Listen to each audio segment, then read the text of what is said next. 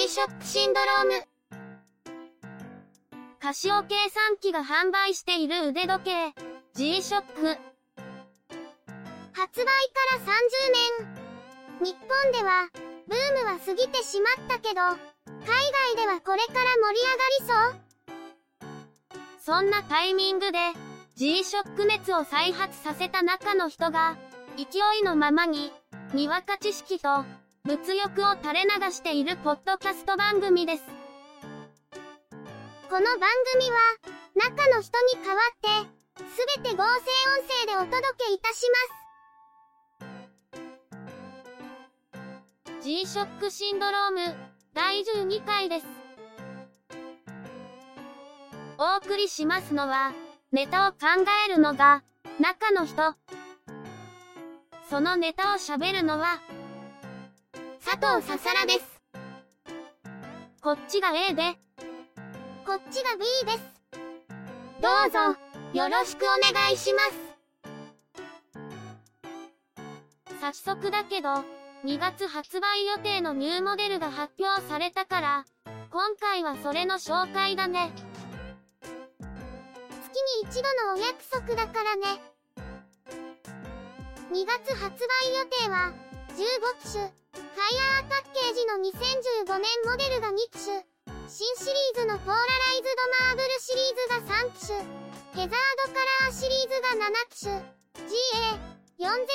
のニューカラーが3機種ってのが内訳だね。ハイヤーパッケージは、ブラックベースにグリーンの差し色で、中の人が好きそうだよね。しかも今回、GW 500シリーズにマルチバンド6を搭載した GW-M500 が設定されてるから、間違いなく中の人の物欲がうずいてると思うよ。ポーラライズドマーブルシリーズは、変更インクを使ってマーブル柄を施したモデルだけど、変更インクは見る角度によって色が変わる、いわゆるマジョーラカラーってやつだよね。マジョーラってのは商標だから、他の会社は勝手にこの名称を使えないけど、実際そうだね。これまでにない効果で、面白いかも。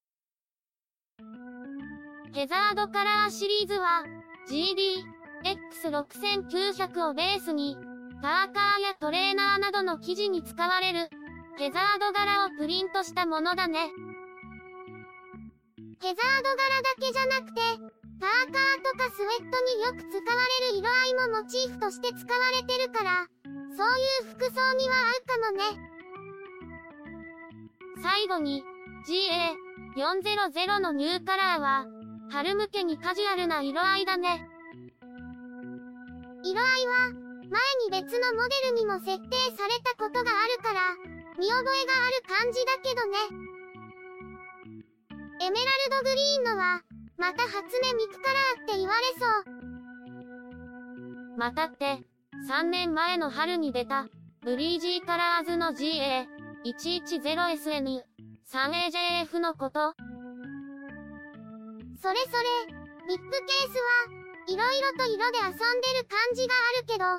イアンマンとか、キャプテンアメリカとか、初音ミクとか、何かのキャラクターに似てるカラーリングも時々出てくるんだよね。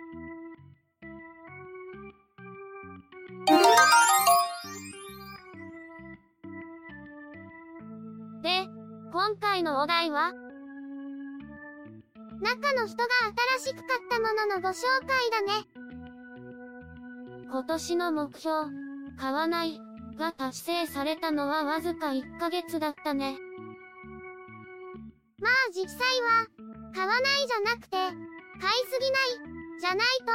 と、いろいろ持たないだろうし、いいんじゃないの？つうか、これで何個目よ？17、かな？ハイペースすぎるやん。で、今回もオークションでそう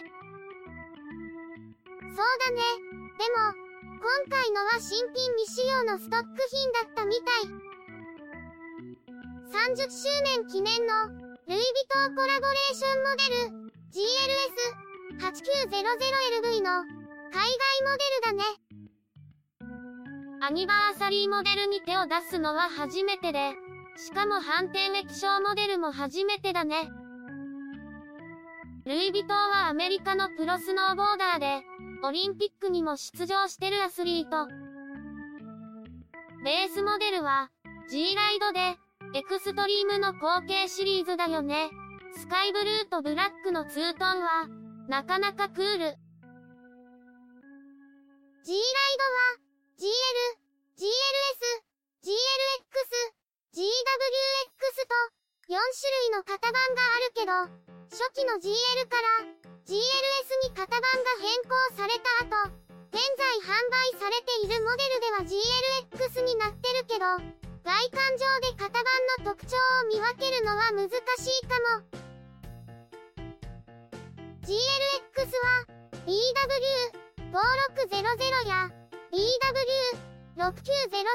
どをベースに最低音仕様やムーングラフ、タイドグラフを搭載してる感じ。GWX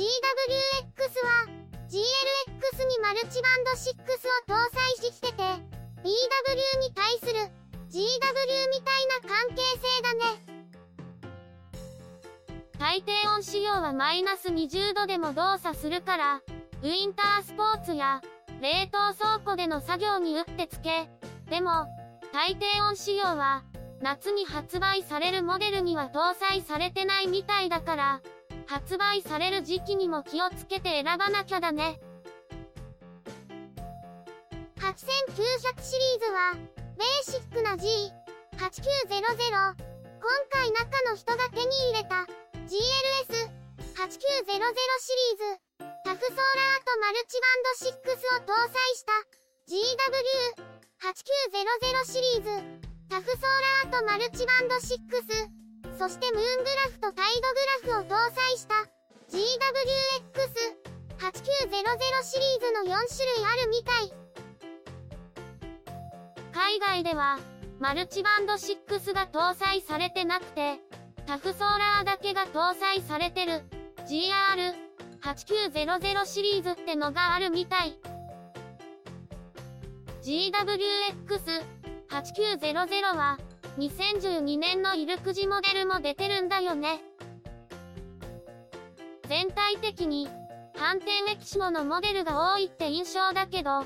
せっかくベゼルのデザインはかっこいいし、液晶が大きくて見やすいんだから、普通の液晶で、視認性が高いモデルも増えてほしいよね。でも、反転液晶って、スーパーイルミネーターで照らした時は、すごくかっこいいんだよ。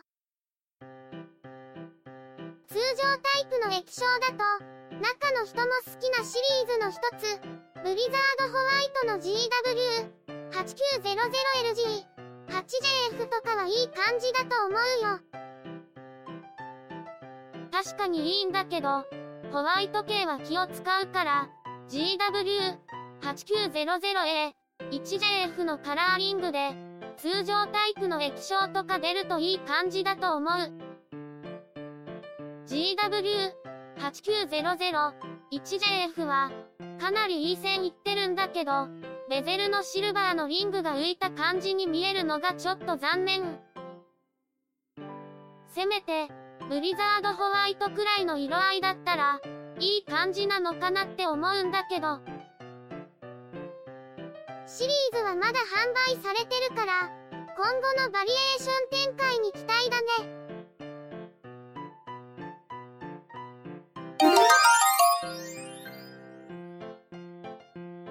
今回、8900シリーズのラインナップについての情報は、カシオ腕時計マニアックスというブログを参照しました。G-SHOCK 以外のカシオ製の腕時計についての情報がたくさん掲載されていて、面白いブログだね。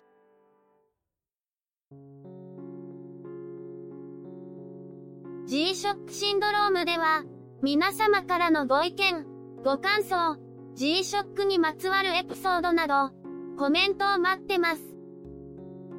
配信ブログのコメント欄に書き込んでいただいたり、iTunes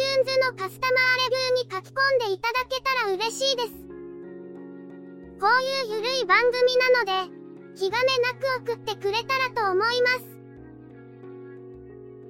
す。それでは、今回はこの辺りで失礼します。また次回、よろしくお願いします。